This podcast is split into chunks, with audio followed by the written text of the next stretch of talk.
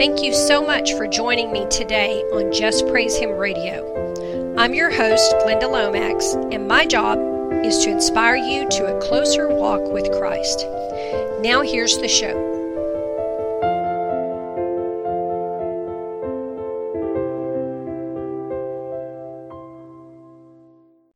Hello, believers. Welcome to the Just Praise Him radio show. I'm your host, Glenda Lomax, and the title of my message today, it's actually not my message. I actually guessed it on Innocence Redeemed with Ray Bergman. And uh, we did a podcast together called Humble Thyself. I hope you enjoy the show. It's got an, three or four prophetic messages for unknown listeners. Here's the show. Greetings, everyone, and welcome to the Innocence Redeemed podcast. I'm your host, Ray Bergman, and the title of today's show is Humble Thyself. I have with me my good friend and sister in Christ, Glenda Lomax. Today, we're going to present a discussion of not only recent developments, but what the Lord is desiring from his people right now a humbling, a plead of repentance, and a call to do right. And this episode also includes prophetic messages for three unknown listeners, so be sure to stay tuned. We got a lot of ground to cover, so let's get to it. Welcome to the show, Glenda. Thank you, Ray. I'm very glad to be here. You know, you and I have had conversations this week about how quickly things seem to be progressing and how a lot of people still are not seeing what's coming or don't maybe don't want to see what's coming. And it made me think of this sermon illustration I saw about Pompeii. I'm going to read that real quick. This one preacher said he and his wife visited the ruins of Pompeii outside of what is now Naples. The Roman city of Pompeii was destroyed in AD 79. The explosion of Mount Vesuvius was so sudden, the residents were killed while going about their routines. Men and women in the marketplace, the rich in their luxurious baths, and slaves toiling away for their masters. They died breathing in volcanic ash and superheated gases. Family pets suffered the same fate. It takes very little imagination to picture how panicked they must have felt on that terrible day. The saddest part, though, and I did not know this until I read this story, is that these people did not have to die. Scientists confirm what ancient Roman writers recorded about it. There were weeks of rumblings and shakings that preceded the actual explosion. An ominous plume of smoke was visible days before the eruption, confirming that it was going to erupt. No doubt when it erupted, their last thoughts were that, hey, man, I should have looked at that and left. There are similar rumblings in our world, too, of a different kind. While not new, these warnings do point to a coming day of judgment, which the Bible confirms in Matthew chapter 24. Nobody needs to die unprepared. No, and as a matter of fact, Glenda, Romans 14 comes to mind while you were mentioning that. Verse 8 says, If we live, we live for the Lord, and if we die, we die for the Lord. So then, whether we live or die, we are the Lord's. We are the Lord's, and we are prepared if we are living by his ways, or at least doing our absolute best to abide in him. And that is believing him, trusting him, believing his word, not just parts of it. We're believing all of it. That includes the prophecies. Loving the Lord with all your heart, all your soul, all your mind, and all your strength. And as such, we know that no matter what happens, we are not separated from him. You know, a rebellious heart is a prideful spirit, and that is far from being prepared should you die. If you're on the wrong path, you want to turn around and do so now. You know, you want to belong to the Lord no matter what happens. And that's what we're going to stress here today. You know, it's all about listening and doing, humbling oneself before the Lord. 2 Corinthians 7, verse 10 says, for the kind of sorrow God wants us to experience leads us away from sin and results in salvation. And there's no regret for that kind of sorrow, but worldly sorrow, which lacks repentance, results in spiritual death. You don't want the worldly sorrow in what's about to go down. And so, what is about to go down? For starters, you have the handing of U.S. sovereignty over to the WHO just in time for new pestilences. Monkeypox, anyone? And we don't even know if that's going to be the real deal that they're going to use, but that just goes to show that that suddenly popped up uh, right around the time that this was getting done and there were meetings taking place overseas. And with that in line, then we have HR Quad 6, HR 6666. And while this bill officially died, it can be placed into other bills such as stimuluses or other emergency related efforts in future pandemics, whether real or orchestrated. And what it essentially allows is forced tracing and detainment of those who are merely suspected of being infected with whatever disease they say is the one of the day.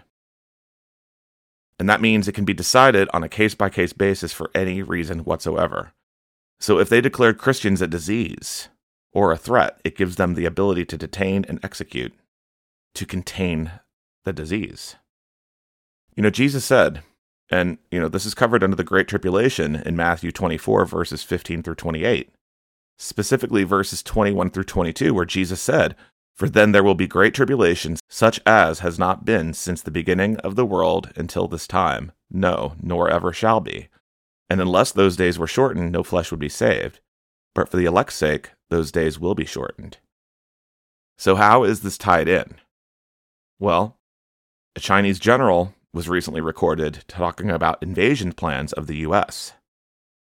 And as a matter of fact, Mike Adams, the health ranger, recently did an excellent interview with a gentleman named John Moore where they talked about arrangements with the governors of West Coast states. These governors have been promised some role, but they in turn will be executed as they sold their people out. And I highly advise listening to that if anyone gets the chance, because it is about the invasion and it will likely occur after some sort of shock and awe attack. You know, many will be stunned, and this invasion will attempt to work its way across the country, with soldiers capturing and executing many, and they'll also be eating their way across the country. And, you know, that's not including if there are any other events such as earthquakes and volcanoes, plus the drought already taking place. Most people I can don't. confirm they will eat their way across the country because the Lord showed me that too. Yeah. That that would help bring the famine. And most people don't know it, but the American West is running out of water, Glenda. They will- I, s- I saw that. It looks bad out there. you know, part of how they will get people to submit and go into captivity is to make the living conditions so bad, many will willingly surrender to do things they ordinarily wouldn't do. You know, we need to remember Jesus said, and this is quoting Matthew 16, verses 25 through 26 If you try to hang on to your life, you will lose it. But if you give up your life for my sake, you will save it. And what do you benefit if you gain the whole world, but lose your own soul? Is anything worth more than your soul? We have to be prepared to not hang on to our life physically.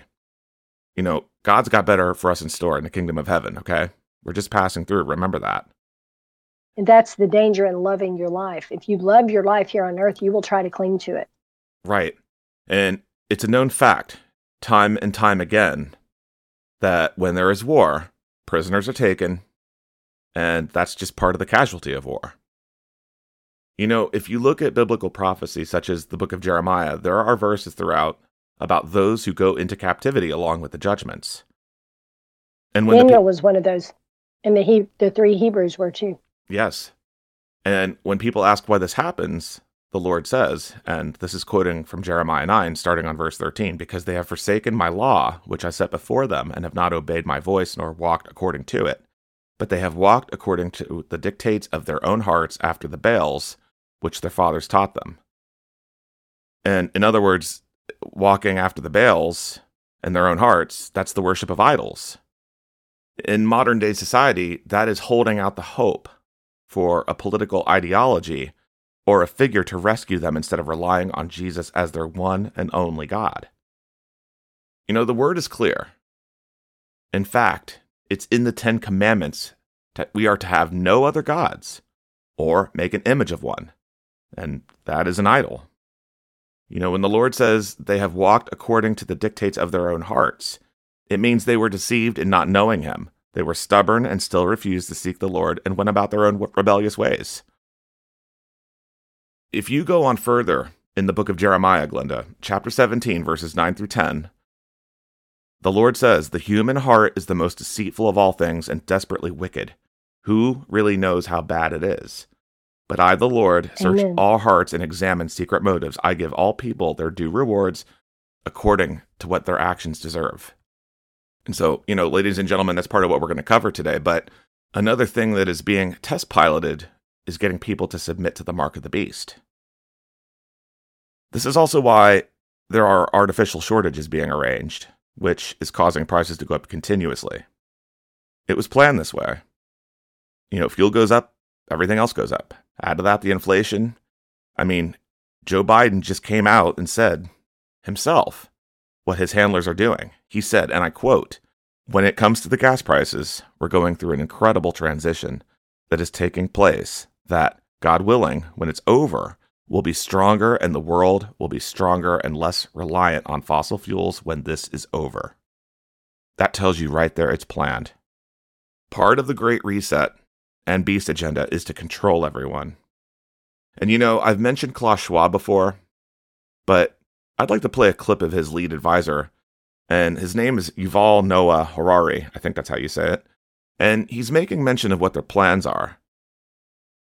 And by playing this four minute clip, there can be no debate in what is being planned. We need some kind of global loyalty and global identity. But maybe the most important impact of the new technologies is that they will change the very meaning of humanity and they will change the basic rules of the game of life. For four billion years, that's a very long time, four billion years, nothing fundamental changed in the basic rules of life. All of life for this immense period was subject to the laws of natural selection and of organic biochemistry.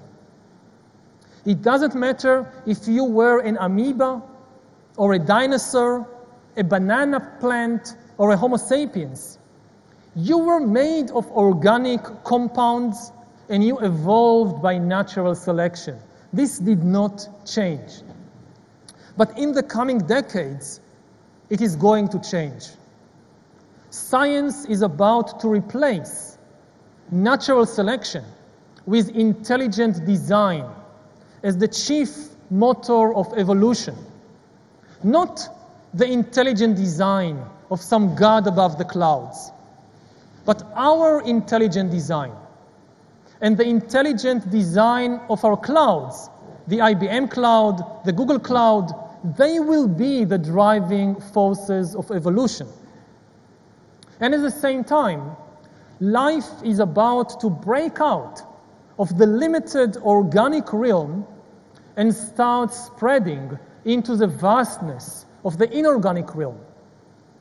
We are about to create the first inorganic life forms after 4 billion years of evolution. And in the process, our own species, Homo sapiens, is likely to disappear not because we will destroy ourselves, but because we will change and upgrade ourselves into something very different.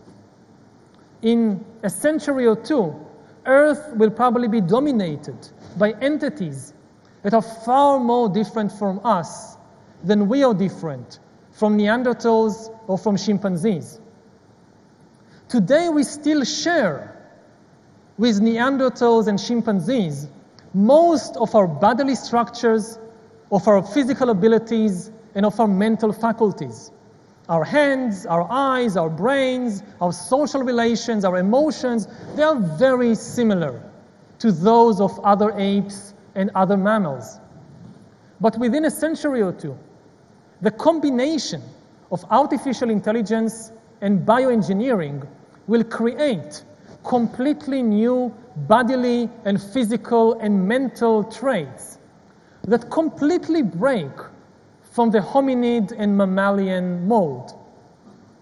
Consciousness itself might be disconnected from any organic structure, or alternatively, we might see the decoupling of intelligence from consciousness.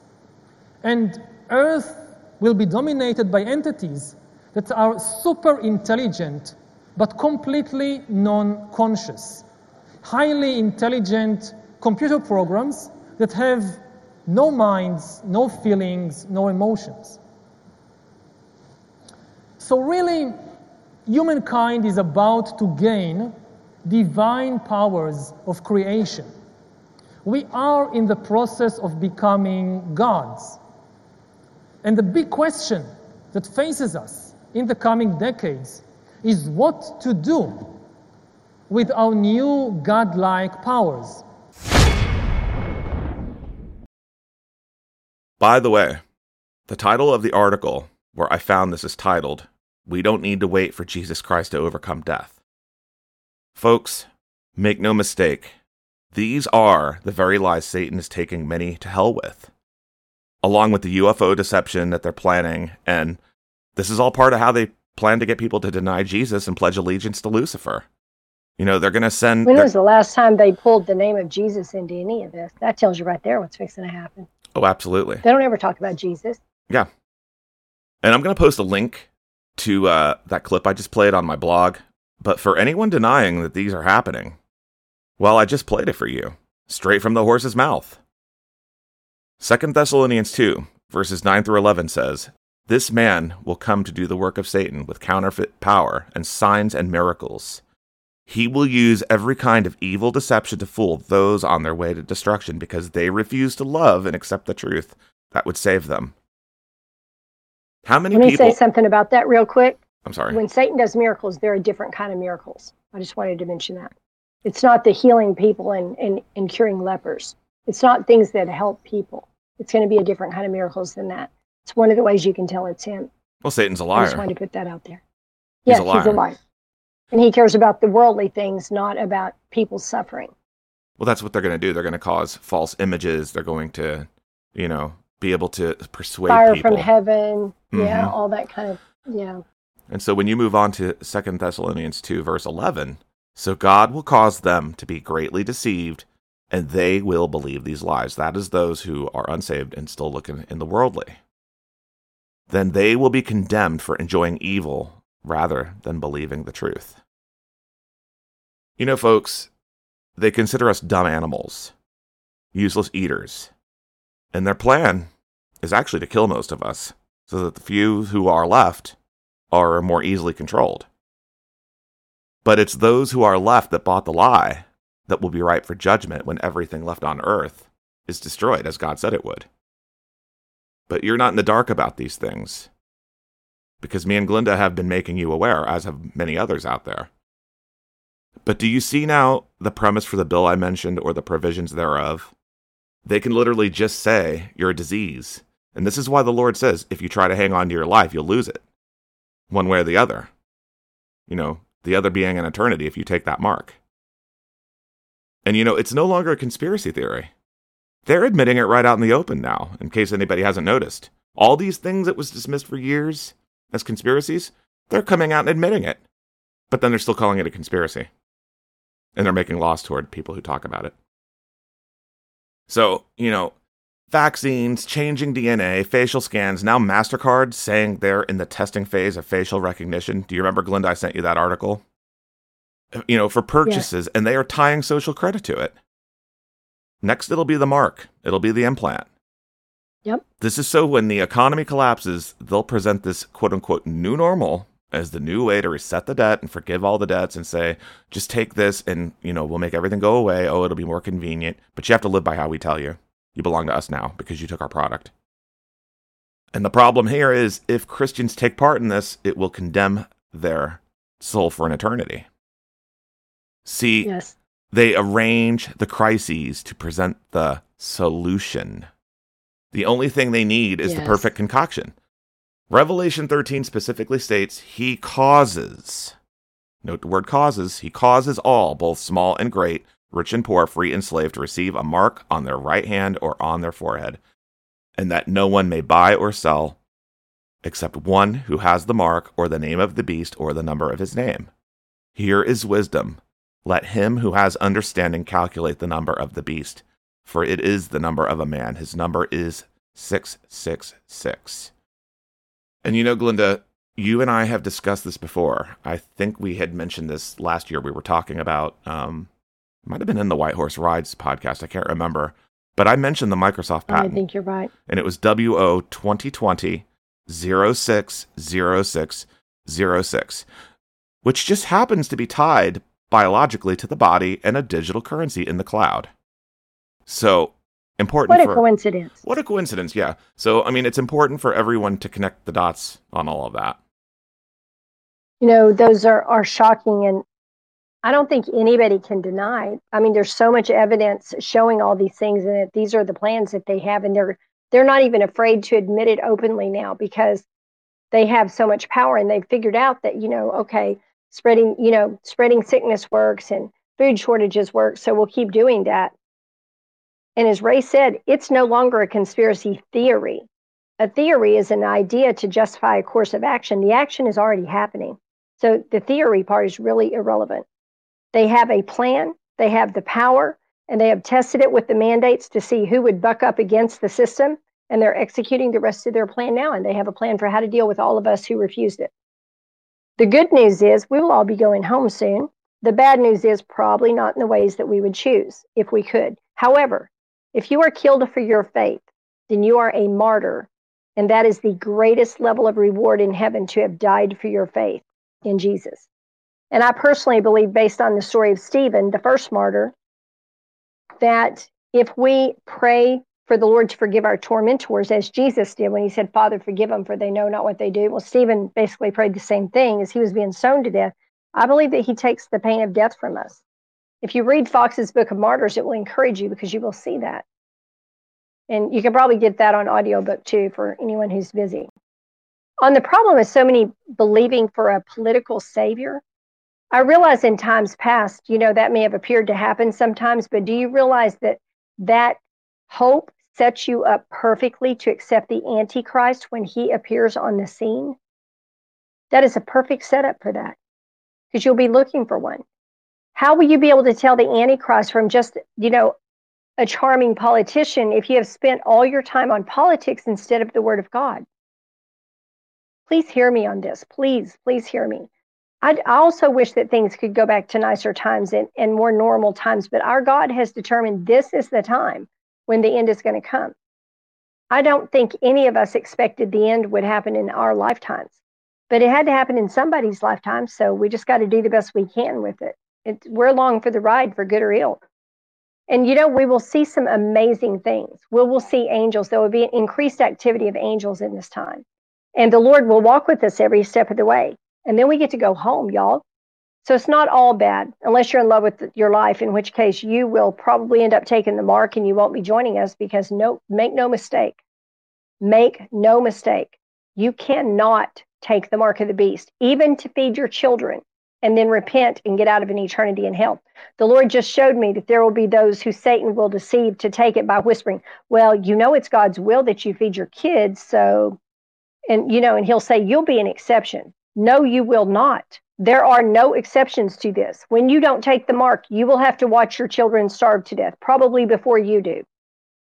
But here's the thing I was shown last year that if you have minor children and you do not take the mark, they are going to take your children. They're going to, well, sorry about your luck.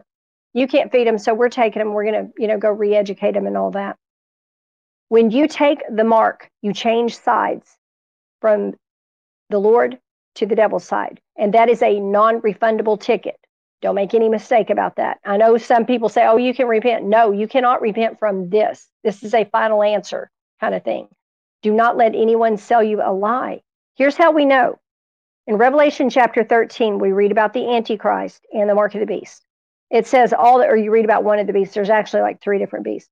It says all those whose names are not written in the Lamb's book of life will take it.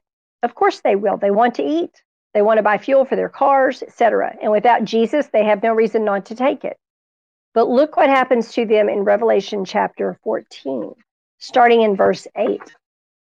And there followed another angel saying, Babylon is fallen, is fallen, that great city, because she made all nations drink of the wine of the wrath of her fornication. Now, I never considered this before, but verse 8 says, Babylon is fallen. There are many who believe that America is spiritual Babylon. If that is in fact true, then the mark may come out right after America folds economically, which we see the signs they're trying to orchestrate now, or when it is invaded by China and Russia, which invasion has been prophesied for over 100 years. Before I began receiving prophecies, I studied other prophecies, and this one came up over and over and over. Various people in different ages got basically the same details on this invasion that's coming. Whenever you see a trend like that among prophecies, there's a much better chance it's going to happen. Revelation 14 9, I'm reading from the King James.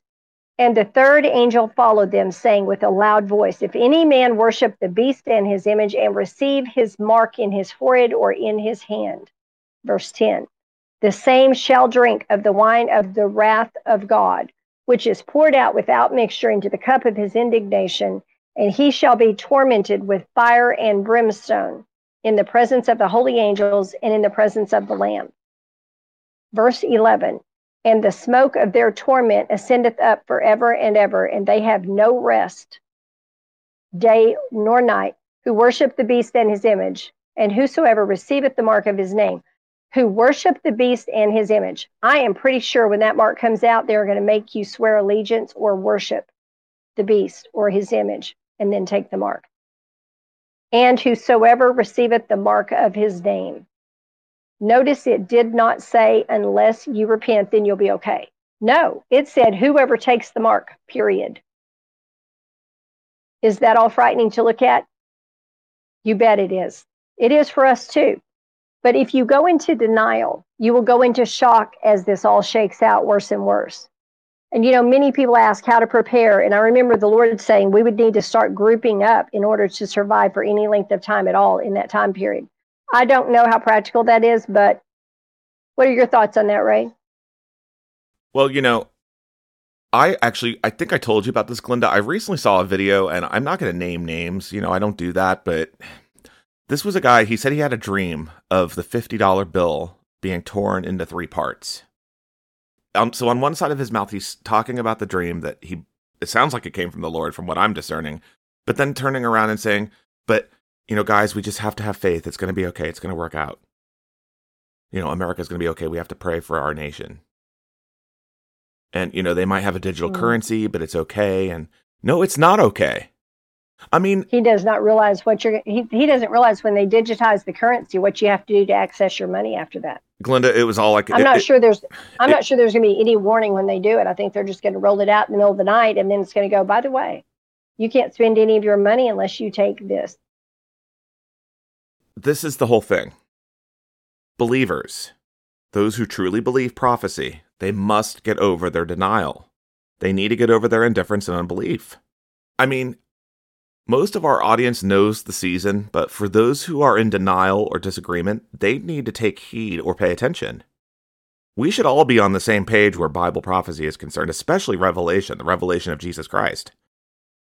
You know, many refuse to face what's coming out of fear, but how many times did Jesus tell us not to fear? How many times are we told not to fear in the Bible? If you do a search and you type in the term Bible, do not fear, just type those words, Bible, do not fear, you will find it was mentioned at least 25 times, if not more. Isaiah 41:10 is a big one. It says, "Don't be afraid, for I am with you. Don't be discouraged, for I am your God. I will strengthen you and help you. I will hold you up with my victorious right hand. If we don't learn how to trust that God has us firmly in the palm of his hand and face these fears ahead of time and learn how to hand them captive to the Lord when we pray, and we're unwilling to so much as talk about it amongst one another, what are we going to do when things get tough? Are we going to throw each other under the bus to save ourselves? You know, if we deny each other, are we going to deny Jesus too? because that's exactly what Glenda was just talking about. They will make you take a pledge, an allegiance to this system. And there are many out there who are so scared they're going to panic and not know what to do. That's why we talk about it ahead of time. Yeah. And you know, yeah. I covered some of this in a podcast I did not long ago where I presented standing strong for Jesus in the face of persecution. I mean, I've done some on persecution too, and for the exact same reason. Right. And I mean, if we think about it, we either hang together or we hang separately. Think of when Peter denied Jesus. He did so because he was afraid of being put to death. Jesus didn't just predict Peter would deny him. He said his own people would be scattered. At the Last Supper, just as Jesus said Peter would deny him, he also said, and this is quoting Matthew 26, verse 31 Tonight all of you will desert me. For the scriptures say, God will strike the shepherd, and the sheep of the flock will be scattered. What he was saying is that nobody would stand by him out of fear of the persecution. And that was demonstrated when Peter did exactly that. He denied him. Now, if you cross reference Matthew 26, verse 31, we see Matthew 11, 6. And I use Bible Hub to do this, so you can do it yourself, you know. But Matthew 11, 6 says, And blessed is he who is not offended because of me. Essentially, blessed is he who doesn't fall away in what comes in the last days of persecution and the tribulations. There is a separation taking place right now of the wheat from the chaff. The Lord is protecting those who serve him. Let's take a look at a few verses from the book of Job to illustrate the separation and scattering. Starting on Job chapter 6 verse 15. My brothers have dealt deceitfully like a brook, like the streams of the brooks that pass away. Going to be many being betrayed by those they love, even those who identify as believers because they didn't truly believe what the word says and it's going to happen or they were misled. And on that note, Psalm 41, verse 9 says, Even my best friend, the one I trusted completely, the one who shared my food, you know, food being both in the physical and the bread, faith, the word of God, has turned against me. So, see, it's written, it will happen. You know, Jesus said, A man's enemies will be in his own household. See, this is why abiding in the Lord is key. You want his protection, you want his wisdom on what he's guiding you to do. There's going to be a lot of counterfeit Christians. I'm sad to say. I mean, that's those uh, in unbelief. And these will pose a danger when they get desperate because they will not understand. Or they played until the last minute and they didn't know what to do. They didn't understand spiritually what's taking place. They didn't understand the season. So true. And this is what I meant when I asked, what are we going to do? Throw each other under the bus? Because you're going to end up seeing that happening. And I don't know if that's, I, I can't sit here and say, well, uh, you know, I know everybody's doing it. No, I'm sure it's, I know most of our audience knows. We've talked about this before and they know, but there's going to be new people who come along and they're not going to be sure what to do. Just remember if you lead into captivity, you go into captivity. But going on to Job 19, verse 13, he has removed my brothers far from me, and my acquaintances are completely estranged from me. Now, why is that the case? Well, denial's a good reason. The acquaintances and supposed brothers were indifferent. If we accept the Lord, who he is and his prophecies, etc., we don't get to cookie cut what we don't like and sit in a corner and play make believe. Glenda and I have both told you the old normal is not returning. It doesn't matter how much it's packaged to look good, it's not good. And that's exactly what they're going to do when they do release the mark. They're going to wait. You know, it, that's what Glenda was talking about earlier when she said, you know, if you're clamoring for a political solution now, you'll clamor when, you know, the AC comes onto the scene, the Antichrist. Yeah. And it was actually the Lord who told me that normal was not coming back. I was like, oh, that's a bummer. He he told me separately as well. And um, you know, if you're clamoring for the that normal, you're going to buy any deception, and that's what they're going to do. That's the plan. They're going to make things get so bad that people will be willing to go for it. Yep. You know, Bible prophecy is unfolding. There are those who are going to believe biblical prophecy and those who say they do, but they don't choose to talk about it because it's unpleasant for them. You can be in denial all you want, but that's not going to stop it from happening. It's not just going to go away. You know, let me just say in any case, if there was a mess or a problem at any time, whether now or in your past, did you just pretend it didn't exist or did you acknowledge it and deal with it accordingly? My point is, ladies and gentlemen, we may as well be in agreement.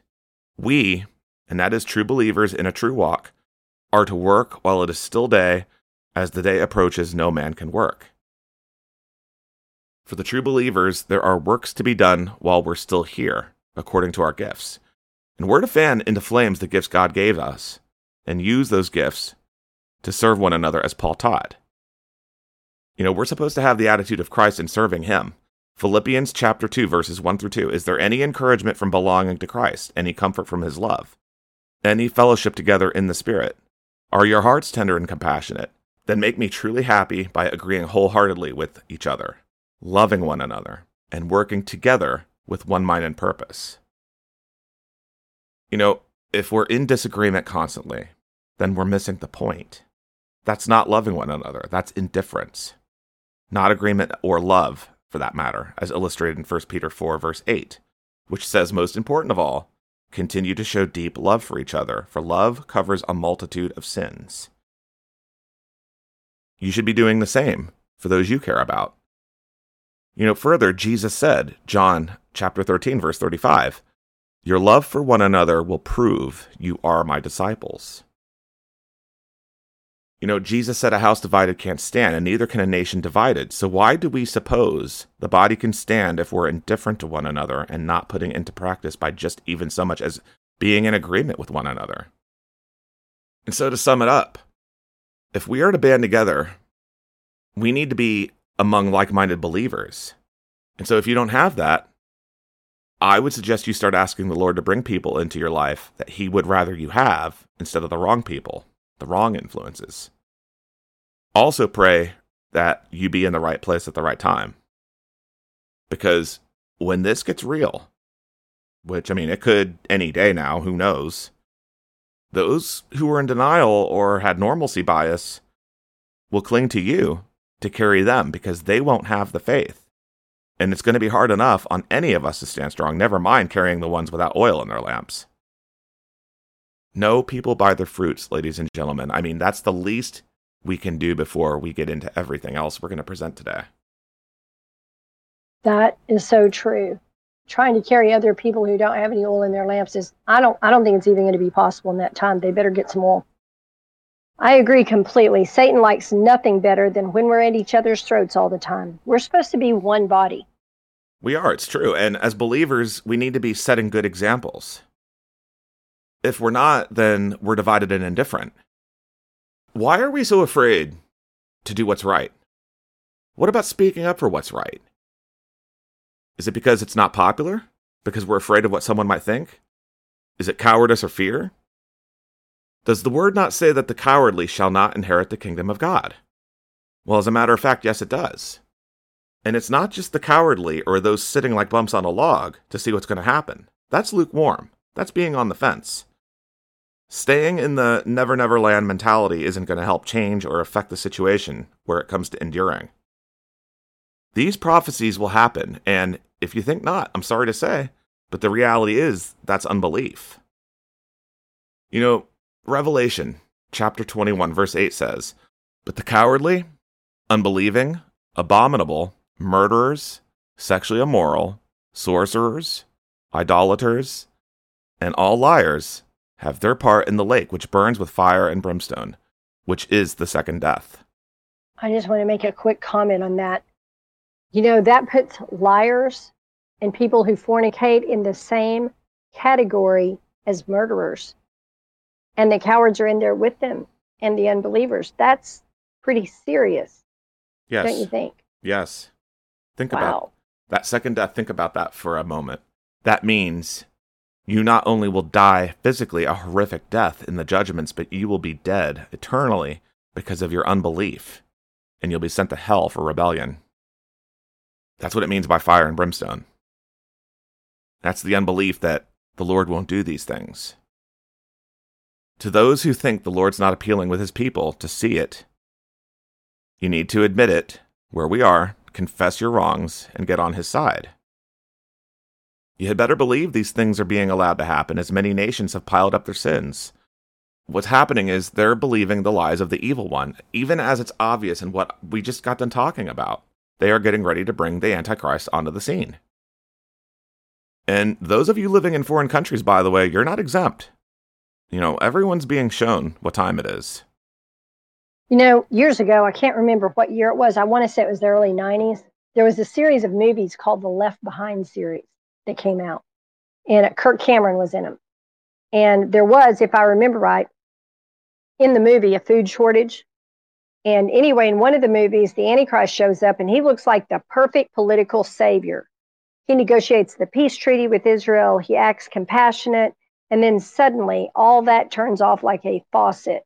And he like starts shooting people dead. The war breaks out. It's ugly. But it plays along with, I won't say it's perfect with the Bible narrative because I didn't confirm it. I didn't sit there with it and see if it was. But those are some good movies and very interesting to watch if you want to see some of the ways these things could play out because you need to know. And you know, speaking of getting away from sin, I remember several, I think it was several years ago, my memory is not real good for dates anymore. The Lord said the enemy was trying to bring old sins back into people's lives. And whenever Satan is trying to do this, oftentimes people from your past will reappear, usually out of the blue for no reason, and they'll ring you up and they'll say, How you doing? And you'd be like, What are you doing calling me now? Be very suspicious if that happens to you. That's happened to me a few times in the last few years, especially since I began the ministry. And these are people that I have not heard from, and they have not been interested in anything concerning me for years. These types, if they haven't already done so, will also use you if they're near you. I've experienced that quite a few times in different ways throughout my whole life. And Glenda, I'm sure you have as well as many of our listeners. Oh, and oh, yeah. it's going to become more prevalent now. You know, and I actually spoke about part of this in part two of the ARC series as it pertained to those who you may consider parting ways with for the same reason. And that's because, you know, of the indifference and they're not doing what they're supposed to do. They're not taking things seriously. So, what reason is there to hang around with those who are not walking right. I mean, it's the same as if somebody was to reach back into your life. If they were no good for you, there's a reason that God took them out of your life, and you have to consider that. Yeah. What fellowship has light with darkness? Amen. So, what should you do if a temptation from your past shows up or calls you on the phone? We're instructed to flee temptation. In Ezekiel 18:30, it says, "Therefore I will judge you, O house of Israel, everyone according to his ways, saith the Lord of the Lord God, saith the Lord God." Repent and turn from all your transgressions, so iniquity shall not be your ruin. In James 4 7, we're told to submit to God and the devil will flee. Either way, you'll be safe. James 4 7 says, Submit yourselves therefore to God, resist the devil, and he will flee from you. He'll flee because he's not being successful. And the Lord says this is a word for somebody. If you keep returning to the temptation, you will eventually fall, sir. The devil is telling you that you can enjoy that little temptress and you're strong enough to tell her no, but you are not, and she's about to clear that last wall. Get out now, or the consequences will be very grave for you. Remember, she has nothing to lose. You have everything to lose. And the Lord also said, Your, sh- your sons will find out if you continue in that affair. That's good advice. And that is a powerful word because, I mean, it comes down to being faithful to the Lord first and foremost. If we can't be faithful in small things, or even earthly spouses for that matter, how can the Lord bless us in other ways? Amen. You know, let's take a look at Luke chapter 16, verses 10 through 13, and I'm going to read from the Amplified Bible on this. He who is faithful in a very little thing is also faithful in much, and he who is dishonest in a very little thing is also dishonest in much. Therefore, if you have not been faithful in the use of earthly wealth, who will entrust the true riches to you? And if you have not been faithful in the use of that earthly wealth, which belongs to another, whether God or man, and of which you are a trustee, who will give you that which is your own? No servant can serve two masters, for either he will hate the one and love the other, or he will stand devotedly by the one and despise the other. You cannot serve both God and mammon. That is your earthly possessions or anything else you trust in and rely on instead of God. Because if you do, folks, think about it, that's an idol. You've made that an idol. You trust in the, the idol truth. more than you trust in the Lord. Verse 11 If you have not been faithful in the use of earthly wealth, who will entrust the true riches to you? So many people pray for God to bless them. Lord, make me rich. Lord, bless me with a promotion. Lord, bring me a spouse. Lord, this, Lord, that when they are not even faithful with what they already have. Right. And that includes those the Lord has already put in your life, such as friends or even your family members. People that yes. you say you love. If you're not good to them, why should the Lord bring you a spouse or bring you a better friend or additional friends if you're not good to the ones you already have? Clearly, you've not learned how to take care of the ones you have. If you want Him to bless you, you better start acting right with the blessings He already gave you, no matter how large or small they are. God is not the blessing ATM where you drop in an abbreviated prayer and out drops whatever you ask for. Don't keep asking Him to give to you until you start giving to Him. I'm just saying. If you don't, you can expect at some point for Him to shut down on you and stop blessing you till He gets your full attention. Well, I think you make a good point there, Glenda. And we need to remember many times that our prayers don't get answered if we're not faithful in the small things or if our intentions are wrong. You know, I'm paraphrasing here, but that's according to James 4 3. And I covered this when I did the Wisdom and Waiting podcast. I talked about the concern of having children in the last days, but the overall premise of that podcast was actually to illustrate praying into the Lord's will as the time is turbulent and that some unanswered prayer may actually be a blessing in disguise. I agree. You know, it's all about faith and it's all about mercy. And when we teach on these things, everyone needs to remember when Paul said, per 2 Timothy 3:16, all scripture is inspired by God and is useful to teach us what is true and to make us realize what is wrong in our lives. It corrects us when we are wrong and teaches us to do what is right. Jesus said, and this is quoting Matthew 9:13 for reference, now go and learn the meaning of the scripture. I want you to show mercy, not offer sacrifices, for I have come to call not those who think they are righteous, but those who know they are sinners.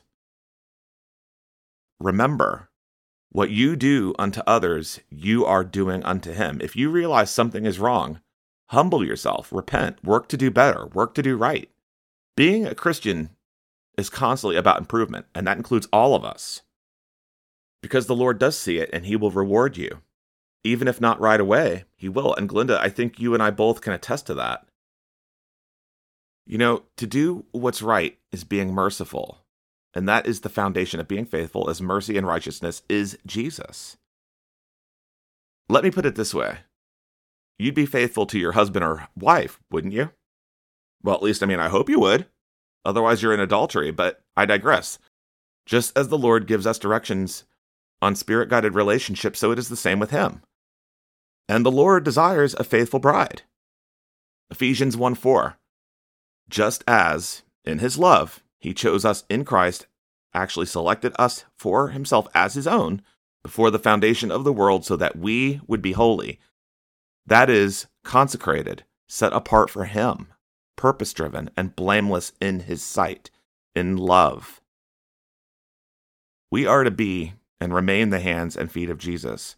That's living by his example. Jesus taught this in the parable of washing his disciples' feet. And that's referenced in John 13, verses 1 through 17. And again, it is the golden rule of treating others as you would desire to be treated. And that's according to Matthew 7, verse 12. If we're missing the point of mercy, then we're not walking in his ways. And thus, how is he supposed to reward us with bigger responsibilities when we can't even keep the simple decrees? And what are some examples? The Lord does bless us, and when he does, he tests us to see if we will do as we should with what he's already given us. What has he given? Every breath you take, every single thing you have, every person you love, it all belongs to him. Forgiveness for the times we haven't done as we ought to have done. He could take any of that away at any time. He could take any of us at any time. So when a call is put out, you don't ignore it because one day it may be your last chance to get it right. And you'll have to give an account for that. You know, I read from Job earlier, but looking at chapter 1, verse 21, he, he being the Lord, said, Naked, that is without possessions, I came into this world from my mother's womb, and naked I will return there. The Lord gave, and the Lord has taken away. Blessed be the name of the Lord. Well said. One day it may be your last chance to get it right. Any of our last chances. We all need to remember that every day. You know, several years ago, the Lord taught me about a test I've never heard of before the test of the blessing. And I was like, how can a blessing be a test? Sometimes the Lord looks down and he sees somebody who has never had very much and he wants to bless them. But first, he has to test them to see if they can handle the blessing he wants to bring. So he starts moving on people's hearts to bless that person. And I don't mean enough, but way more than enough. That recently happened to my friend Brenda. And it comes very suddenly and it just pours out on their lives. And other blessings come too, but the most noticeable one is all the money that comes.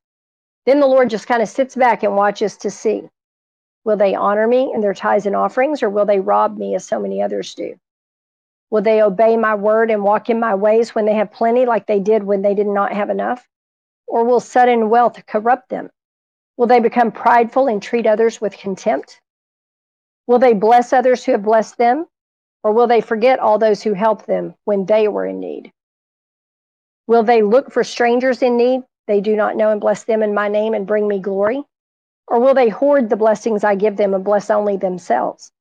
The answers to those questions tells the Lord whether you can handle that level of blessing all the time or not.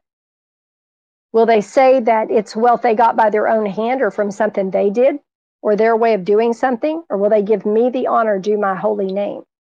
For it is I who give men the power to get wealth. That's what the Lord says. Deuteronomy 8 But thou shalt remember the Lord thy God, for it is he that giveth thee the power to get wealth, that he may establish his covenant which he sware unto thy fathers as it is this day. Will the wealth cause them to get into sin again as they did before they gave their lives to me? And from what I have seen, those who flunk the test of the blessing go immediately into a terrible wilderness. Ugh, I hate those. And here's something else that came to mind for me on Wednesday. Somebody sent me a link about the big grocery stores going to what looks to be basically the mark of the beast. Immediately, fear tried to attack me, and, and I thought, is this it? You know, this is it? Because, you know, we've said it before. It might have been on the Judgments podcast we did that each of us needs to really contemplate what we know is coming and decide ahead of time which side of the fence we're going to be on. When it comes to taking the mark of the beast in exchange for your soul, or you will have no food, I am not trading my eternal soul and my rewards in heaven for a Big Mac, okay? I already made that decision and I am committed to it. Nothing is worth my eternal soul and all the rewards I have stored up in heaven. I want to be with Jesus. Well, Jesus said, and this is quoting John chapter 12 verse 26 that Anyone who wants to serve me must follow me, because my servants must be where I am. And the Father will honor anyone who serves me. And when you move on to verse 35, still in John 12, Jesus said, My light will shine for just a little longer. Walk in the light while you can, so the darkness will not overtake you. Those who walk in the darkness cannot see where they are going. Put your trust in the light while there is still time, then you will become children of light. And in following and serving Jesus, that is living like him, trusting him, being an example, like I was saying earlier, walking in the light while you still can. That includes, yes, blessing others. Again, doing right, being merciful. Proverbs chapter 11, verse 25 The generous will prosper, those who refresh others will themselves be refreshed. Matthew 5, verse 7 God blesses those who are merciful, for they will be shown mercy. So, what is the opposite of the scriptures? Well, Pride. If you don't know how to be merciful, do you expect to receive infinite mercy in return? You know, Jesus was humble. He didn't pridefully walk around when he saw someone who needed help. He was an example for all of us, and we are to be that for others. That is the salt. But if the salt loses its flavor, what good is it? If we conduct ourselves pridefully and don't know how to do good, then how can he use us in other ways? How can we then fan into flames the gifts he gives us to serve his body or his church? We all can make a difference, so what are some common ones we overlook? What are some examples of not doing right? Well, for starters, you know, ignoring those in need, ignoring the call to give, having mercy on those who simply just needed to be lifted up you know, I quoted from Philippians 2 earlier, but going further, quoting Philippians 2, verses 4 through 5. Don't look out only for your own interest, but take an interest in others too. You must have the same attitude that Christ Jesus had. You know, Glenda, I've reached out to check in with supposed fellow brothers and sisters before, just to see how they're doing, and they'll tell me how busy they are with this or that, and say, be blessed and have a great day without even taking a moment to consider asking how I'm doing. That's And if- sad. And of course, I forgive them, for to love is to forgive. But I mentioned this point because when you stop to think about it, that is being Christ like. He loves us and forgives us. He doesn't treat us like an obligation because his love is genuine and it is forgiving, as we should be forgiving. But all he's asking us to do is to change our ways, to realize when we're wrong and to right those wrongs. I mention this because anyone that says this type of behavior isn't going on I can tell you based on my own experience, yes, it is. It's very prevalent. So many don't even realize they do it. Never mind it being disconnected, it's just rude. It's self centered. It is. It's very self centered. Another thing, we make excuses that we don't have time, which is a straight up lie. You do have time. You're just choosing what to do with it. The overall apathetic attitude that someone else can or will do it. Does the Lord say that to you when you pray to Him? Does He say, I don't have time for you? I'm too busy dealing with other people's prayers. How would you feel if you were treated like an obligation? You wouldn't like that, would you? But this kind of stuff happens all the time among believers. Ladies and gentlemen, this type of behavior is un- unacceptable, and we need to do better. We can do better. We must do better. Referring to Philippians 2 once again, verse 21 says, All the others care only for themselves and not for what matters to Jesus Christ. That verse read, What matters to Jesus is that we are caring and compassionate toward others. The mercy you extend will be the mercy you receive, and that is in regards to how you serve the Lord. Remember, Galatians chapter 6, verses 7 through 9. Do not be deceived, God is not mocked. For whatever a man sows, that he will also reap. For he who sows to his flesh will of the flesh reap corruption, but he who sows to the Spirit will of the Spirit reap everlasting life. And here's the key point. Verse 9 And let us not grow weary while doing good, for in due season we shall reap if we do not lose heart. Separately, James chapter 4 verse 17 says, and I've quoted this many times before, Therefore to him who knows to do good and does not do it, to him it is sin. So, in these examples mentioned, how do you know the Lord isn't calling you? How do you know he isn't testing you? You might be the one standing in the gap. You know, this business of many who say sorry repetitively and then make no effort to try to do better, or simply saying you'll pray isn't good enough if you can affect a change, but then you don't do it. That's as good as calling a non working telephone number that goes doo doo dee, we're sorry. The number you are calling is disconnected. It may as well be the same with those who say sorry, but are obtuse when it comes to connecting to others. They're disconnected. True repentance is to change direction, That's right. not just say sorry. That's right. Another example. It would be like if I were taking a walk with my elderly neighbor and they lost their balance and fell down, and I said, Oh, wow, look at the time, gotta run. I'll pray someone is along shortly to help you get back up. Have a great day. Then they call me later and point it out, and I give a sorry excuse. I mean, put yourself in that person's shoes. That would be pretty pathetic, wouldn't it? It would be. That would the- be horrible. It'd be the opposite of loving my neighbor, wouldn't it? I mean, that may sound like a ridiculous example, but that's exactly the type of apathy and foolishness I'm referring to, Glenda. Someone may make I think ob- it's a great example. well, someone might make it obvious that something's wrong, and only a few hear it. I mean, let's call out the ridiculousness here for what it is. Again, would you like it if that were done to you? I highly doubt it. I know I wouldn't. You know, I'll give another brief example. One time, and this is, you know, a few years ago now, I took a family member to an endoscopy appointment, and I couldn't wait in the lobby due to the COVID restrictions, so I had to go wait in the car. And so, you know, I go to get a coffee. I'm sitting there reading the word on my phone, and I look up and saw this elderly woman who parked and uh, got out of her car and was looking at the sign. She was looking for the entrance to get into the building where the office was, and she appeared to be confused. But you could tell she was getting frustrated trying to find out how to get into the office. There was only one door, as you know, all the other ones were cordoned off at the time. I'm sure it was like that a lot of places. And there were others nearby, and everyone just, I don't know, they stared at her. And one couple parked behind me appeared to be laughing. And, you know, because I looked in the rearview mirror and the side mirrors, and I'm like, really? And I'm not honestly sure if they were laughing at her, but it was just a strange coincidence because she happened to be standing there looking confused at the same time. And I, you know, I thought, okay, this is ridiculous. And I waited for just a moment to see if anyone could help, but nobody did. And I got out of the car and I walked over to her and I said, ma'am, you know, what are you looking for? And it just so happens she was looking for the same building where I just dropped someone off just a moment ago. And I told her how to get to the entrance of the correct office. So you see, that's just an example of even something so small that makes a big difference. But the majority, I'm sad to say, act like they can't be bothered. They just That's look an up. attitude of entitlement and total self centeredness, and it is so prevalent now. Yes, and they just look on. And I mean, I didn't just sit there on my duff and say, Oh Lord, look at this poor confused woman. Oh Lord, please bless her. I pray you send someone to help guide her to the entrance of the building. If I prayed that, can you imagine what his response would be to me?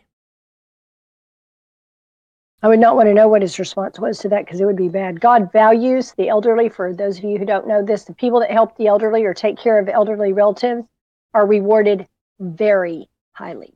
That's right. John 13, when Jesus washed his disciples' feet, you know, for I have given you an example that ye should do as I have done to you.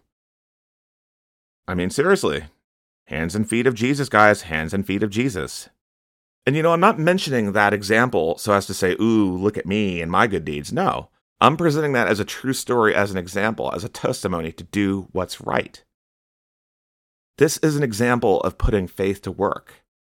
It's having integrity, doing the right thing. That all ties into doing to others as you would have done unto you. And it's pertinent to every example we've mentioned up to this point, whether giving or whatever. If you act indifferent when help is called upon. And that means you hear it or you see it and you ignore it, you could be storing up punishment for yourself when you become that person who eventually ends up in the same boat needing help. And you will. Well, he recompenses according to what we do. The whole, well, someone else will do it mentality needs to stop, especially where it comes to those who are able and do nothing. You know, one day it could be you, and when you cry out to God, you may not receive his mercy if you didn't exercise it toward others yourself. They won't. They won't. You know, that's just something to think about going forward, not something I would be testing the Lord on in the times we live. Just saying. Amen. And we all make mistakes, Glenda, but you know, we're supposed to learn from those mistakes. It's foolish to do the same thing over and over again and then expect different results every time we do the same thing over and over again you know, quoting Jeremiah chapter 8, verses 4 through 7. You know, this is when the Lord was speaking to Jeremiah about false prophets, but this applies to all who belong to the Lord as well. Jeremiah, this is starting on verse 4. Jeremiah, say to the people, This is what the Lord says When people fall down, don't they get up again? When they discover they're on the wrong road, don't they turn back? And you know, that's pretty self explanatory based on what I just said. When we realize we did something wrong, don't we try to turn around and do better? We should. But going on in verse 5, then why do these people stay on their self destructive path? Why do the people of Jerusalem refuse to turn back? They cling tightly to their lies and will not turn around. You know, in other words, that is those who think they do no wrong and continue to do the same thing over and over and think it's okay. You know, Jerusalem, as it was in those days, may as well be America, modern day. Are we learning from our mistakes, humbling ourselves, and turning around when we do wrong? Or do we keep going the same direction, the wrong direction? Going on in verse 6 I listen to their conversations and don't hear a word of truth. Is anyone sorry for doing wrong? Does anyone say, What a terrible thing I have done? No. All are running down the path of sin as swiftly as a horse galloping into battle. Amen. Again, self explanatory here. no sorrow for bad treatment, no sorrow for the wrongs done to others or the apathy, no remorse from other sins. They lie to themselves or don't know because reality is never put into the proper context and morals aren't talked about enough. The Lord is referring to those who continue to stay on the destructive, slippery path. That's what he means by galloping into the battle. Because if you know something's wrong and you keep doing it, that is heading down that path of destruction. And it's a spiritual destruction, and soon it's going to be physical as recompense is concerned. Going on in verse Amen. 7 Even the stork that flies across the sky knows the time of her migration, as do the turtle dove, the swallow, and the crane. They all return at the proper time of year, but not my people. They do not know the Lord's laws. You know, the Lord used the parables of the stork, crane, and turtle dove. These are animals that know migration times. And so, as that translates to us, it is those who know what they ought to do, but they're not doing it. They don't do it because they don't put time and effort into learning the Lord's decrees and putting them into practice. 1 Timothy 4 8 says, Physical training is good, but training for godliness is much better, promising benefits in this life and in the life to come. Remember, we are to be doers, not just hearers, and that is according to James 1, verse 22. Further, if you go look at James chapter 2, specifically verses 14 through 26, we are shown that faith without works is dead.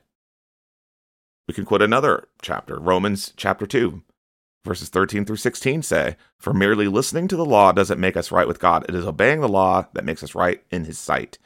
Even Gentiles who do not have God's written law show that they know his law when they instinctively obey it, even without having heard it. It lives within them, in other words. They demonstrate that God's law is written in their hearts. For their own conscience and thoughts either accuse them or tell them they are doing right. That means if you have the Holy Spirit living within you, you should know if something's wrong and turn around and repent and do better, especially when it comes to treating others the right way.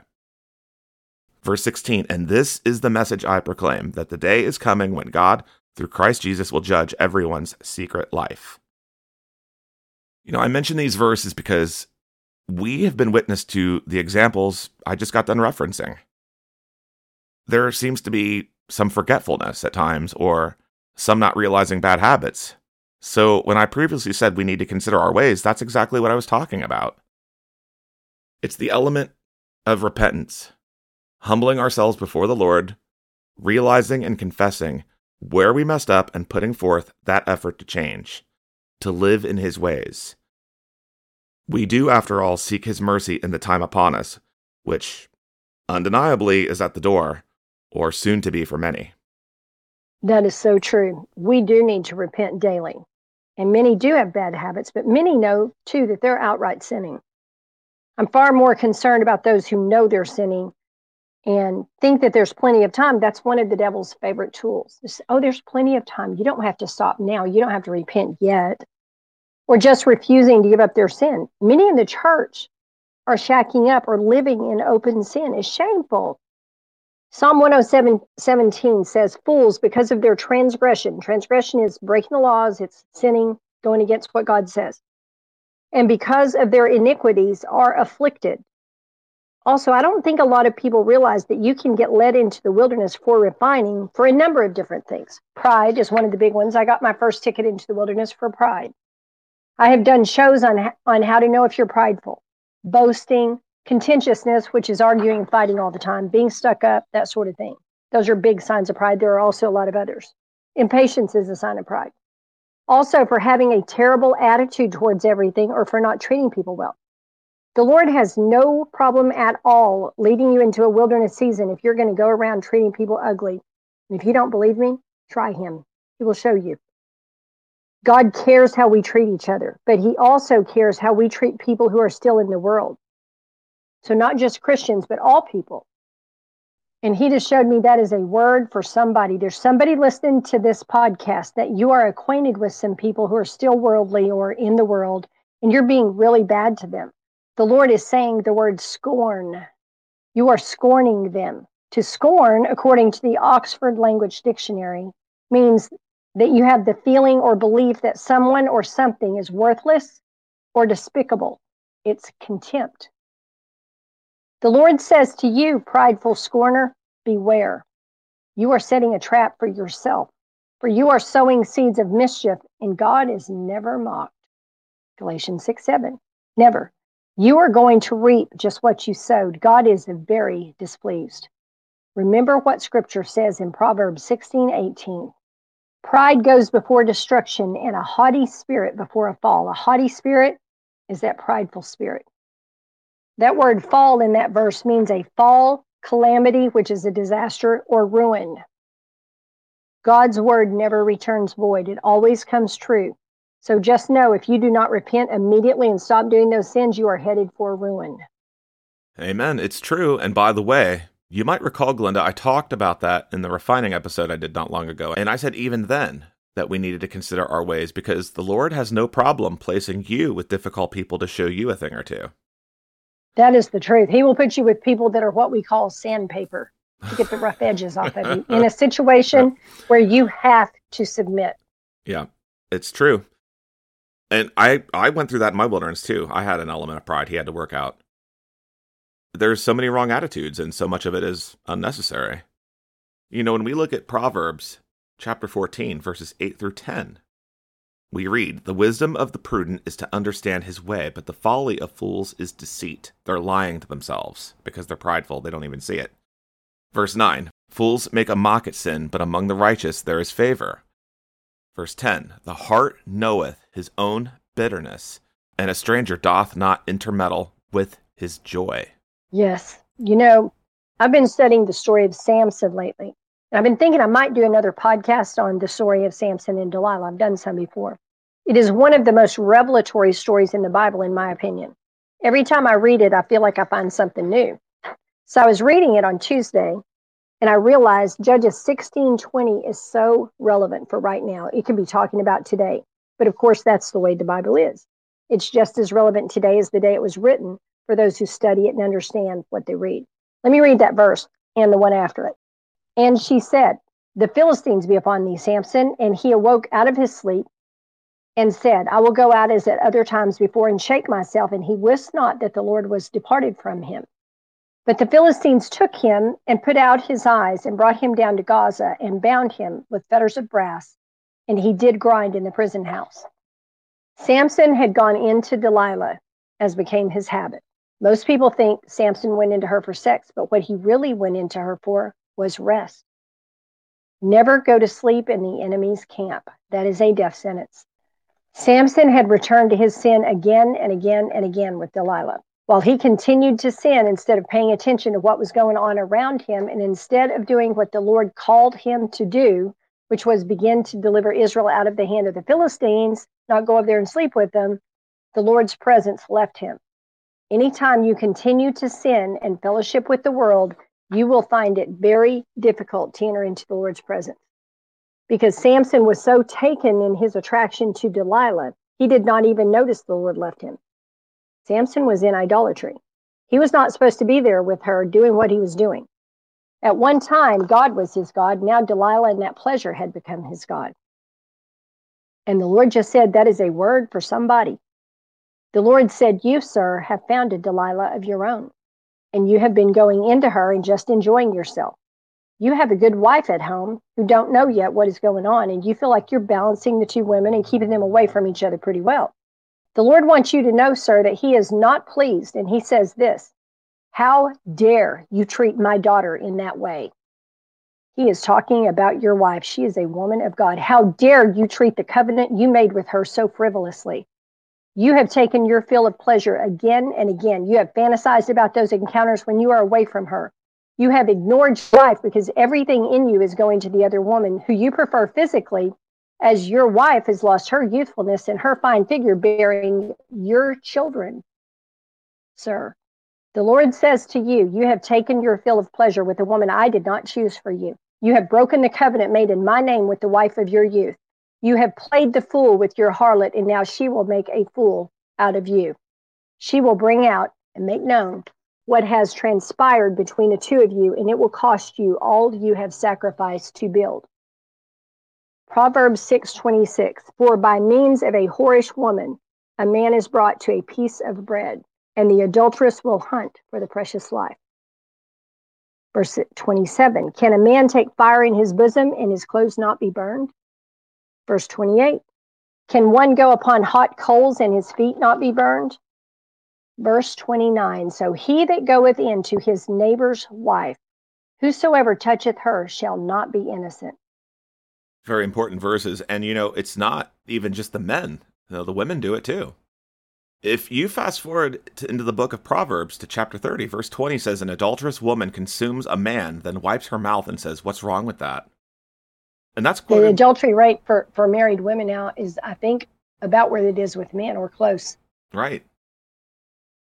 And that's quoting the New Living Translation. But if you look at the King James Version of Proverbs chapter 30, verse 20 says, Such is the way of an adulterous woman. She eateth and wipeth her mouth and saith, I have done no wickedness. So what does that point out?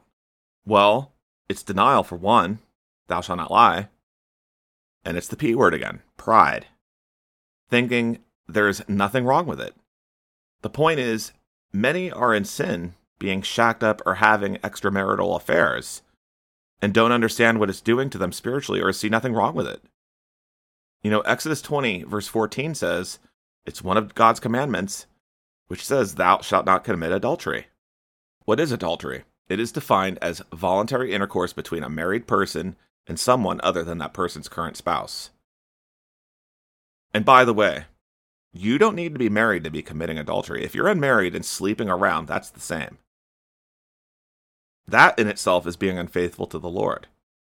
So think about that for a moment. You are cheating on Him. And additionally, it's immoral. We're not supposed to be immoral. And what is immoral? Essentially, lust and perversion. And that falls into adultery. Same sex relationships are a good example of immoral just as well. Immorality includes looking at any of the above I just mentioned on the internet, too, by the way. 1 Corinthians 6, verses 18 through 20. Reading from the Amplified Bible Run away from sexual immorality in any form, whether thought or behavior, whether visual or written. Every other sin that a man commits is outside the body, but the one who is sexually immoral sins against his own body. Do you not know that your body is a temple of the Holy Spirit who is within you, whom you have received as a gift from God, and that you are not your own property? You were bought with a price.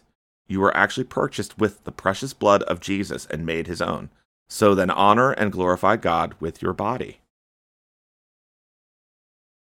The Lord is calling many to repentance. He has been for some time now.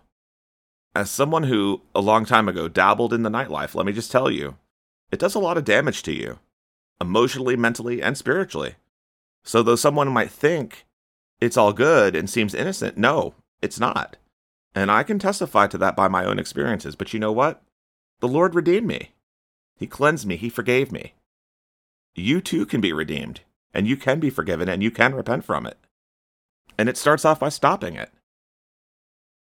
Isaiah 52, verse 11 says, Depart, depart, go out from there, touch no unclean thing, go out from the midst of her, be clean, you who bear the vessels of the Lord. And when it says go out from the midst of her, that means you know, the sins of, you know, spiritual Babylon. In other words, if you seek the Lord and you seek to follow after him, you must pick up your cross and follow him, denying yourself. Learning to build a relationship with him and live for him. Jesus is your spouse. We are his bride. We are called to be faithful. You know, I quoted from 1 Corinthians 6 earlier, but verse 11 specifically says, Some of you were once like that, but you were cleansed, you were made holy, you are made right with God by calling on the name of the Lord Jesus Christ and by the Spirit of our God. You know, the Lord also rescued me out of a lot of immorality, right? And He cleansed me as well. Praise God. And I can testify there is not a happier or a more peaceful life than living for Him. Amen. It's true. And that's what I was referring to earlier when I quoted those handful of verses from Jeremiah 8 about turning around when you realize you're on the path of destruction. You know, those words written by Paul would not be in the Holy Word if it were impossible to turn from the wrong lifestyle and sin. Ooh, well said. I did it, you did it, it can be done. And many others have as well. You know, in other words, if you're a Christian, a true believer, realize what's wrong, repent, and start living the word. I want to say that if you are in sin, I know that it feels like you cannot stop under your own power, but He helps you stop because it's His will that you do it. And anything that's God's will, He will help you with. All you have to do is say, Lord, I want to do what's right. I need you to help me with this right here. And He will help you. Right, Glenda. And when the Lord tells us ahead of time what's coming, that is His mercy for the sake of those He wants to live right, those who are lost. And He's doing it to get those who belong to Him back on track. He wants to redeem them. You know, don't harden your heart, don't mock His mercy. When we take a look at the book of Acts, specifically chapter 13, we read in verse 40 through 42 Be careful, don't let the prophet's words apply to you. For they said, Look, you mockers, be amazed and die. For I'm doing something in your own day, something you wouldn't believe even if someone told you about it. That's what I was talking about at the beginning of the podcast about the unbelief. What that should translate to everyone is if they continue to live in their sin and defy the Lord's decrees, they too will be caught up with the mockers and the scoffers. They'll die in their sins. Remember that sin is death, and if it is your will to stay in that sin, rather than to seek the will of Jesus, then you're going to be, eventually be given over to that sin. That is the truth. That's not, you know, yeah, I mean, that's not what you want to be doing and what's coming. You know, when the Lord was speaking to his prophet, you know, referencing Jeremiah, and this time Jeremiah chapter 4, verse 22 My people are foolish and do not know me, says the Lord. They are stupid children who have no understanding. They are clever enough at doing wrong, but they have no idea how to do right. Again, like Acts chapter 13, verse 40 says, you don't want the prophet's words to apply to you.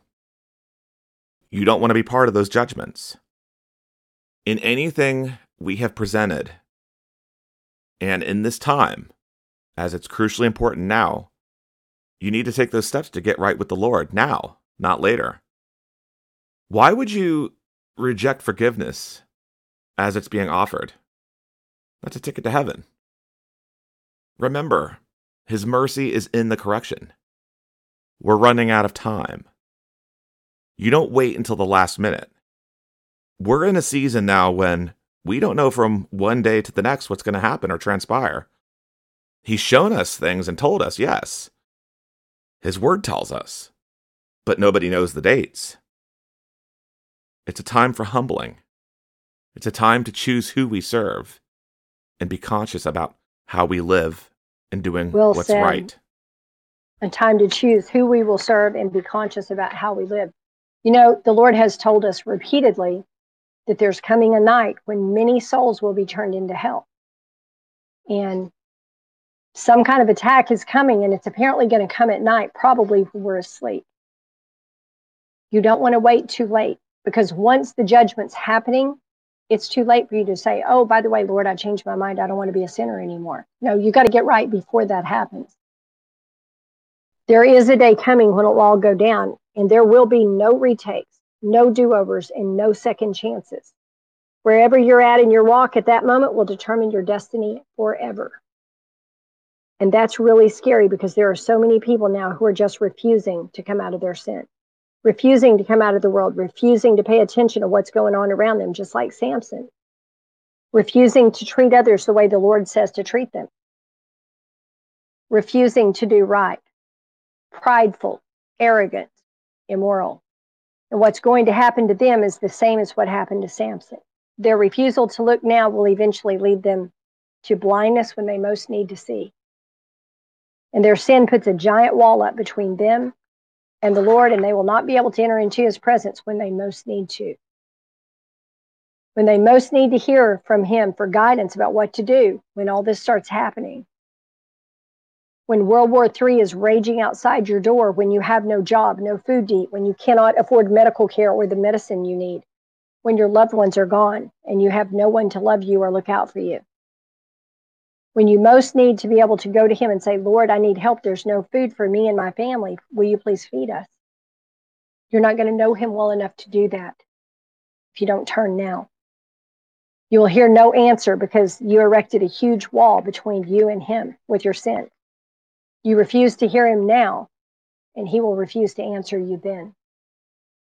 The Bible says the Lord will not have pity on those who continue to play in the world and live in sin, that he will laugh at their calamity. Proverbs 123 Turn you at my reproof. Behold, I will pour out my spirit unto you. I will make known my words unto you. 24 Because I have called and you refused. I have stretched out my hand and no man regarded. 25 But you have set it not all my counsel and would none of my reproof. 26 I also will laugh at your calamity. I will mock when your fear comes. 27. When your fear com- cometh as desolation and your destruction cometh as a whirlwind, when distress and anguish cometh upon you. 28. Then shall they call upon me, but I will not answer. They shall seek me early, but they shall not find me. 29. Or that they hated knowledge and did not choose the fear of the Lord. You know, when you don't fear him, you'll sin. But when you learn who he is and you see how big and powerful he is, you're happy to lay down the sin because you're too scared not to. And you should be. 30. They would none of my counsel, they despised all my reproof. 31. Therefore shall they eat of the fruit of their own way and be filled with their own devices. God will give you over to your sin and you will reap the fruits of it without stopping. You may think that you're your own God now, but in what's coming, you won't be anything but terrified of your own shadow We've seen some of it. We're not making this up. We have no reason to. Nobody will be brave in that time. The Bible says men's hearts will melt from fear. Men's hearts failing them for fear. This is Luke 21 26. And for looking after those things which are coming on the earth, for the powers of heaven shall be shaken. And for you young people laughing about this right now and making fun of it that I'm seeing in my spirit, just know you will be the most scared of all. God sees you mocking, and he has reserved special judgments for you, just so you know. Well, they won't be laughing when the phones don't work and they can't get on TikTok and the power's out and foreign troops come in and are killing or rounding people up, taking them into captivity. And, all, and all the people who take care of them are either dead or imprisoned. Yep. And Samson kept going to the enemy for comfort too, for rest from the stress in his life, and it cost him everything in the end his freedom, his vision, and his destiny. And it will cost us that too if we don't stop sinning. You know, Glenda, it's important also to mention that in all we see right now, the Lord is removing comforts. He's removing idols. Why? Well, because it's obvious. He's getting his people attention. He's showing us what time it is. And it's amazing to me how many I see still holding out hope for, you know, the elections like you were talking about at the beginning of the show, even as everything continues to spiral downward and the Lord is showing his people the hypocrisy. This is why he is calling for a humbling and repentance. The idols are one example of the misplaced faith and priorities. And we need to get our priorities right. Amen. He's trying to get his children to turn away from their idols before it is too late. There will be no political savior, y'all. What there will be at some point is an antichrist straight from hell who looks like a political savior and if you're believing for that, you will fall for his schemes and become one of his cheerleaders, and he will drag you to hell with him. Yes, and the Lord is showing his people what needs work in their lives the sin. You know, people love to use the excuse that we all sin, and that is true. But if you're made aware of something specific and scripture is presented to you and you willfully ignore it or think you do no wrong, well, then you're already in sin. You know, again, the word is to correct wrong ways of thinking pride, idolatry, or in some cases, like we just discussed a moment ago, adultery, the sexual sin. Those are big ones. Yes. And the Lord would much rather we check ourselves and Him not have to do that for us. Amen. He is still on the throne and He wants His people to turn from their indifference. You know, that should be perfectly clear now where things are at. We talked about some of those in the beginning of the podcast. It's not a game. And we're going to be tried on our faith, all of us. That is our faithfulness to Him. We have to build faith on the small things before we have faith in bigger things. And we build it by being doers and believing the Lord's promises. But it also means having a healthy fear of Him and believing that He will do as He says if we are not obedient. That is true. And you know, the Bible says, be not hearers only, but be doers. Don't just hear the word, don't just read it, obey it. And I've talked about this numerous times before, Ray, but especially when I teach on receiving healing, you don't wait until you have cancer to try to learn to receive. Learn when you have a headache, and then the cancer diagnosis is not as scary. I had worked on my faith in healing many times before I had the stroke in 2012.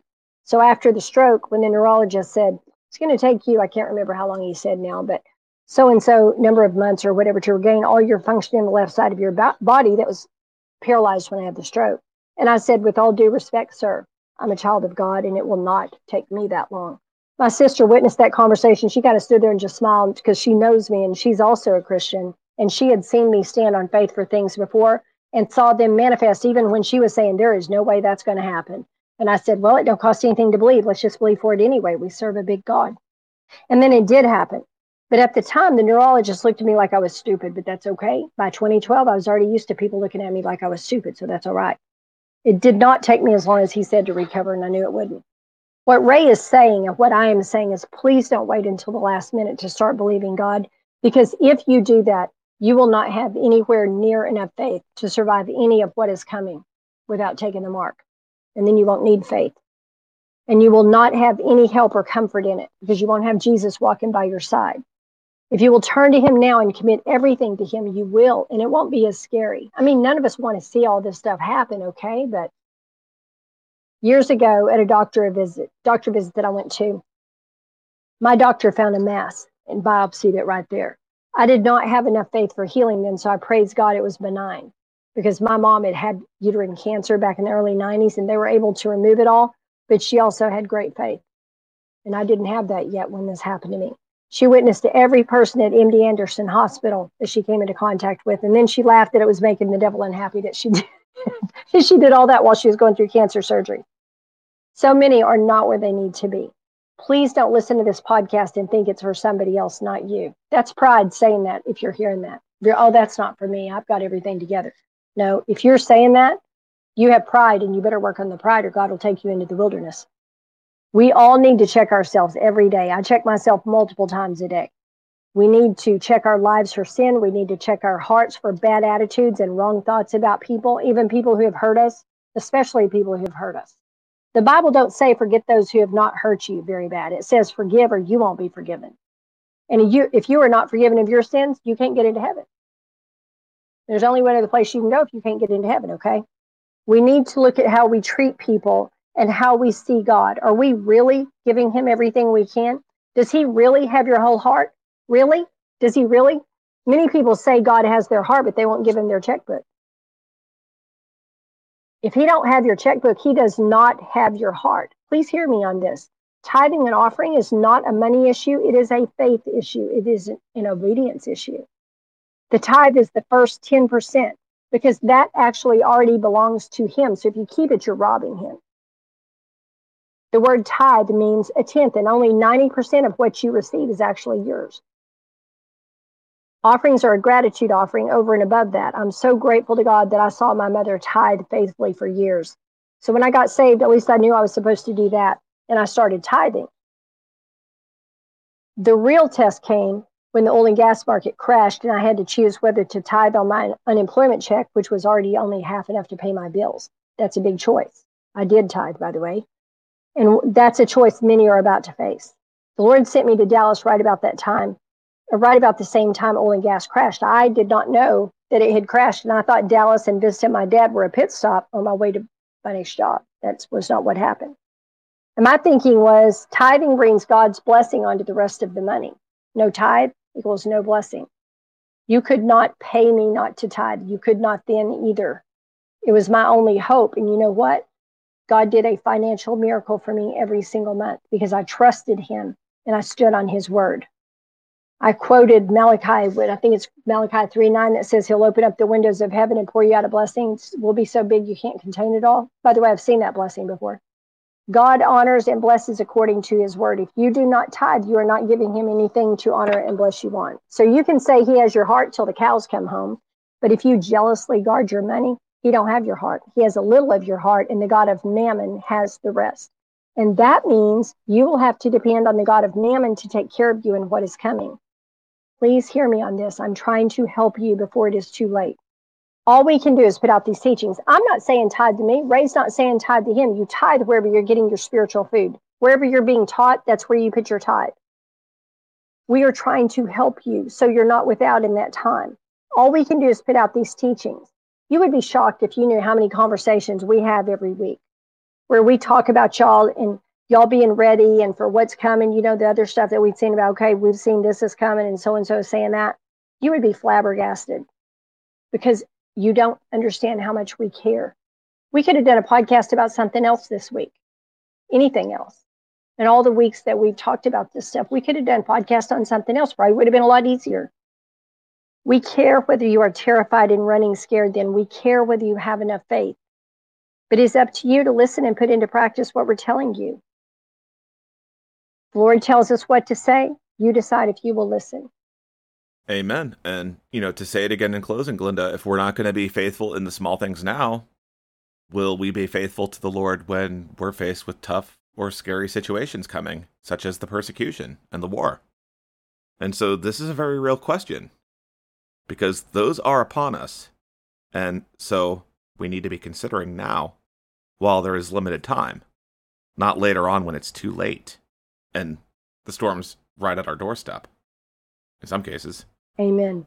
Amen. So much better to make yourself look at it now while there is at least some time to do something about it than to wait until later when there is none and when God's presence may have departed from you like did Samson. And you won't know what to do and you'll have no guidance. You will still have to face it. The question is whether you do it now or do it then. It's not going away. Well, you know, to humble oneself, Glenda quoted Proverbs 16, verse 18 earlier. A haughty spirit comes before a fall. One thing is for sure we're all being tested, especially now. And Glenda, I think you even got a word on that once or a few times about the testing. Yeah, recently. Test, test, and more tests or something like that. I've had, yeah, and I've had to endure many patience tests over the last year. I mean, honestly, I feel like I'm being tested on patience all the time. but we have hmm. we have to remember these words from James chapter 1 verses 12 through 18. God blesses those who patiently endure testing and temptation. Afterward, they will receive the crown of life that God has promised to those who love him. And that means being consistent and doers of the word. You know, your works by faith. Verse 13, and remember, when you are being tempted, do not say, God is tempting me. God is never tempted to do wrong, and he never tempts anyone else. Temptation comes from our own desires, which entice us and drag us away. These desires give birth to sinful actions, and when sin is allowed to grow, it gives birth to death.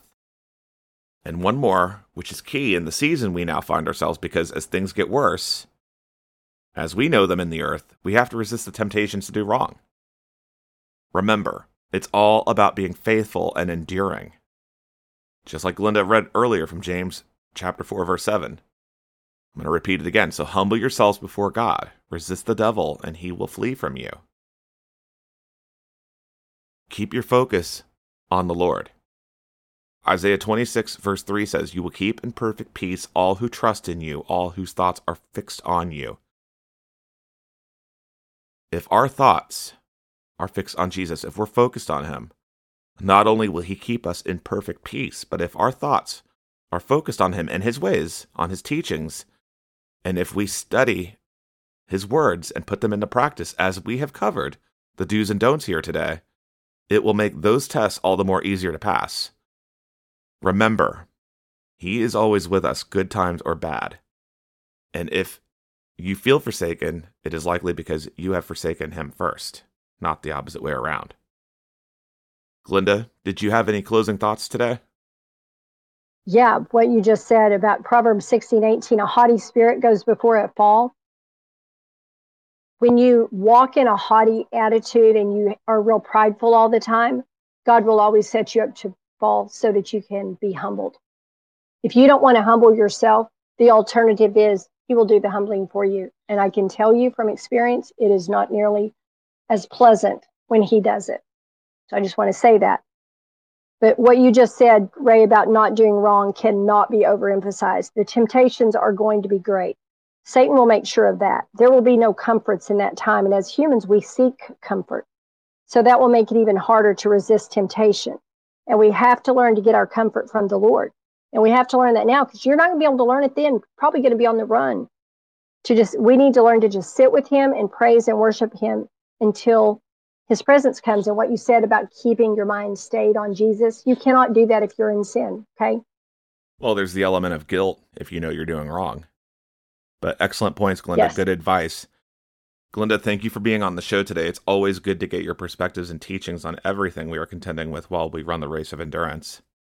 It's always a pleasure guesting on Innocence Redeemed, Ray. Thank you for inviting me. You're quite welcome. And ladies and gentlemen, that concludes our show for this week. Remember in the words of Paul, and quoting 2 Thessalonians 3:13, as for the rest of you, dear brothers and sisters, never get tired of doing good. May Jesus bless you all, guys. Thanks for listening, and until next time, take care of yourselves out there.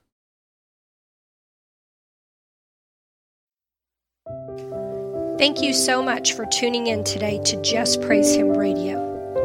You can contact me by mail at my new address JPH Inc., Glenda Lomax, P.O. Box 60, Glencoe, Arkansas 72539 or by email at jphtoday at gmail.com.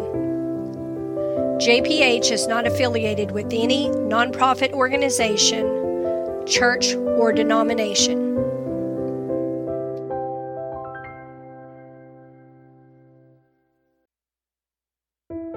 Does your life feel like it's falling apart around you?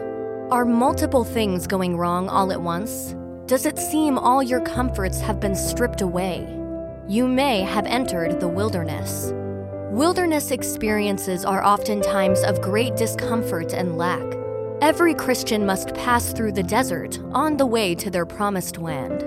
Find out how to go from surviving to thriving by partnering with God as He leads you in the path that will strengthen your faith and prepare you to step into your destiny. The Wilderness Companion will help you find out why you have been led into the wilderness. Find out the biggest hindrances to receiving the provision you need in the wilderness. Find out what the seven temptations of the wilderness are. Learn how to partner with God in His purposes for you in the desert seasons. Get your copy of The Wilderness Companion today. The Wilderness Companion by Glenda Lomax on Amazon.com in print, Kindle, or audiobook.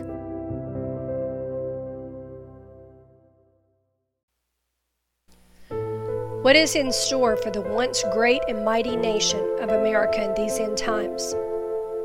What is the living God saying to the people of America now? What could possibly be in store for a nation that once trusted in God?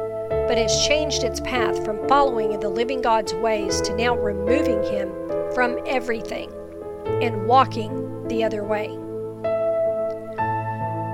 In the book No Longer Mine, you will find all the messages to America collected in one place in chronological order. No Longer Mine Messages to an Unrepentant Nation is now available in print at wingsofprophecy.com in the bookstore tab. Get your copy of No Longer Mine today.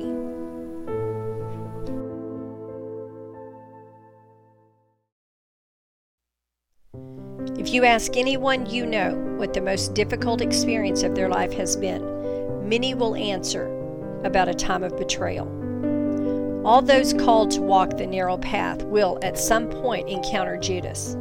How will you respond? Do you know how to recognize Judas when he shows up in your life? Can you keep Judas from bringing destruction to your life and ministry? How can you minimize what Judas cost you? Can you pass the test of absolute betrayal? Get your copy of The Judas Test, available in print and new audiobook, The Judas Test by Glenda Lomax, available now on Amazon.com. Sold out for 30 pieces of silver? In Exodus 21:32, it is the price of a dead slave. In Leviticus 27 2 through 7, it is the price of a live one. Jesus was sold for the price of a bondservant. Precious Jesus, the Son of God, the Prince of Peace, the King of Kings. Why did Judas sell his friend out so cheap?